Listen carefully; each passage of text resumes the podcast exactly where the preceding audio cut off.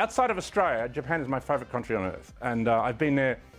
Gee, five or six times at least since in the last 20, 25 years. Um, one of the great things you notice about Japan is, first of all, how safe it is. I mean, the police are so bored in Japan that they essentially, um, their main job is to kind of like look after drunk people because uh, the Japanese like to drink. So on Friday and Saturday night, because they work so hard, they get a bit toasted, and the police, you know, are very, very nice about how they look after people. And actually, I got a quite a funny story. Oh, I don't know if I should go into that, but like um, one time, uh, my girlfriend who I was with um, forgot to take any money with her, and she um, we, we got separated somewhere, and she caught a cab back to our hotel, and she couldn't pay, so the police had to come and arrest her because she didn't pay for her cab, and I had to go to the hotel room, and there was a note to go visit the local station, and there was about ten or fifteen police sitting around laughing at my girlfriend because I went and paid what was like twenty dollars. They weren't heavy; they were they found the whole incident amusing, you know, because there was nothing to do on a, like a Friday or Saturday night. This was the major crime: some white girl forgetting to pay for a cab, you know,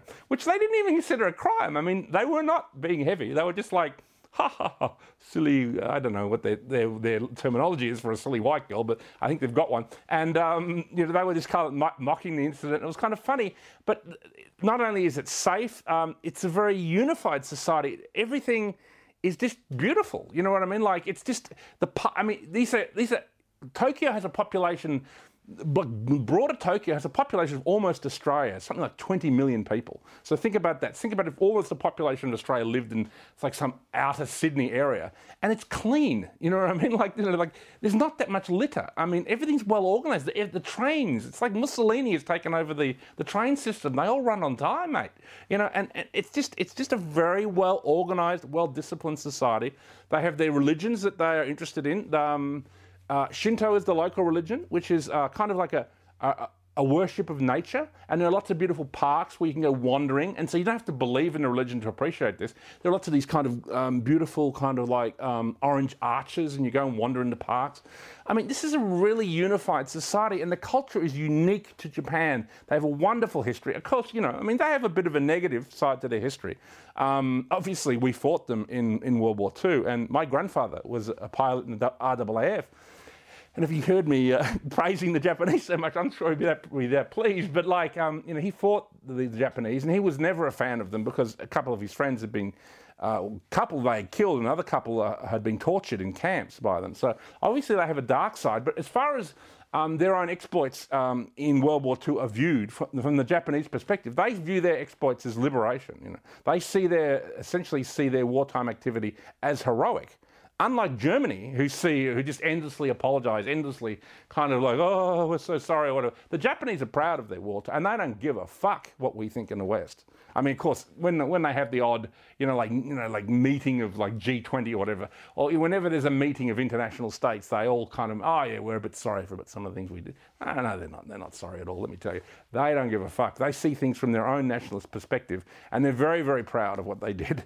Trust me, I've spoken to a lot of them of what they did in World War II, and to be honest, so are the fucking Germans. You know what I mean? The, even the fact that the Germans have to bow and and um, what's it called, like toady. Oh, we're so sorry. No, no. You, you, get a German drunk, you know, and get them honest. Believe me, they're not fucking sorry at all. You know what I mean? Like it's all just under the surface. Remember, civilization is this thick. All you got to do is rub the surface, and that's what's going on right now. We're rubbing the surface, and that's why this nationalism is coming back stronger, stronger, fast as a train, bullet, bulleting down a hill. One of the things you, you do pick up is sometimes you'll see an older Japanese person who clearly was around during World War II at least in, in the 90s, in the last decade I was there, they would maybe be 80 or 90. So, I mean, they would have been some, they, would, they would have been alive during World War II, and they would give you very, very dirty looks. you know what I mean? They would look at you like you were, I mean, you would get the sense that you are the foreigner and you are the piece of shit or whatever, you know what I mean? And I would never blame them for doing that. I would think you're probably right. I mean, you know, because we bombed the living shit out of um, large parts of Japan, and God knows if these people did not lose parents or you know, sisters or, you know, God knows what. So, I mean, the Western person to, to the average older Japanese person um, could have a bad um, uh, ramification due to the suffering we caused Japan during World War II. And I think, you know, I think that's fair enough. The same as, you know, my grandfather um, bore some animus towards the Japanese. And, um, you know, and if he was alive today, still would, I imagine.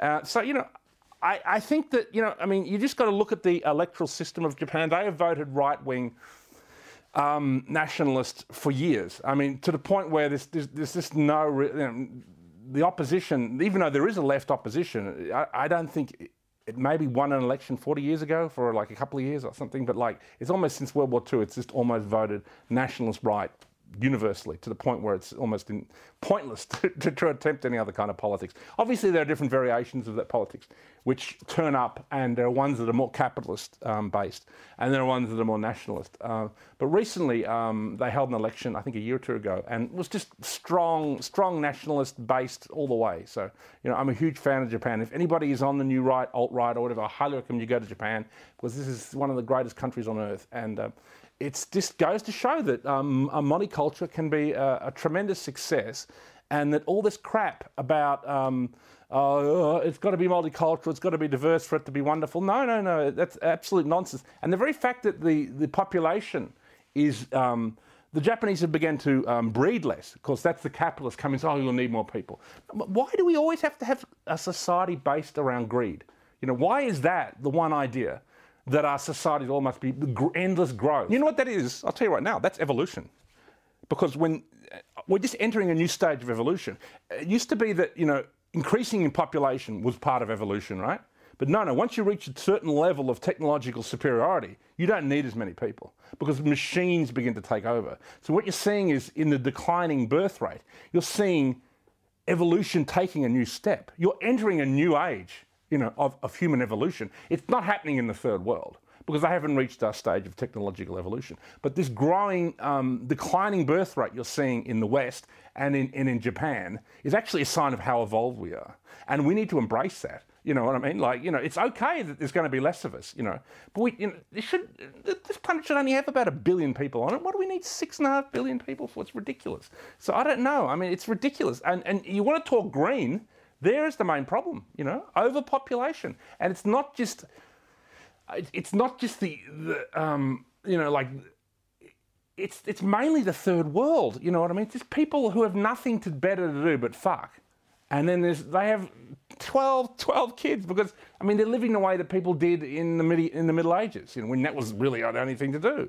And, you know, and this is where things like birth control and stuff can really begin to actually have a positive effect. We really, and also with machines beginning to, like, you know, take over um, a lot of, um, you know, uh, the, the, mechanisms of production, um, you know, you're going to see a definite desire for less people. And we just don't need as many. And we need um, what you call a, a better quality of people. Um, we need um, people who are smarter. I mean, you know, God, I should say. Someone, I think, suggested that people of a certain IQ should only be allowed to breed. Well, I'm not going to say my exact opinion on that, but that's a very interesting idea. That of a certain IQ, why do we need, you know, why do we need people under, say, uh, an IQ of 100 to be breeding all the time? I mean, you know, surely we, you know, we could be a little bit selective in our, in our choice. I mean, that, that you could be accused of being, I don't know, a bit quasi-fascist with that idea, and I guess, but this is, this is, I mean, why do you think every science fiction film is set in one of these kind of you know, dystopias? Because we're here now, baby. You know, I mean, this is where we are right now. We are at that point where evolution is changing, and something new is just about to be born.